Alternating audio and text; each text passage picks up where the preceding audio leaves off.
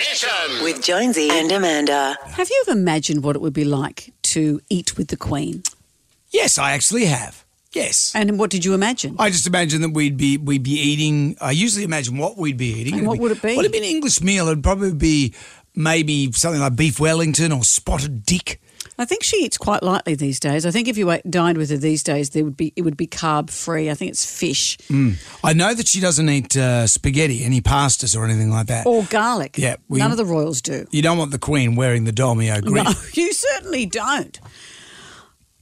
A new book has been released that has uh, told some details about a, a meeting that was over lunch at Windsor Castle in 2008. The former Health Secretary, Alan Johnson, was there. Mm. So, as the meeting's going along, they're all eating and enjoying themselves. It's quite an informal lunch. And when he leaves, he says to a fellow diner, he said, that was absolutely delicious, and I really enjoyed that lunch, particularly, this is a quote, the cheese and the unusual dark biscuits. The, the other guest looked at him and said, The dark biscuits were for the corgis. He ate dog biscuits. He ate the dog food. So apparently, it's so casual when they, they were dining with the Queen on this occasion that as they're chatting, the Queen was feeding snacks to the corgis. So either the guests are eating off the floor out of the Queen's hand, Yeah.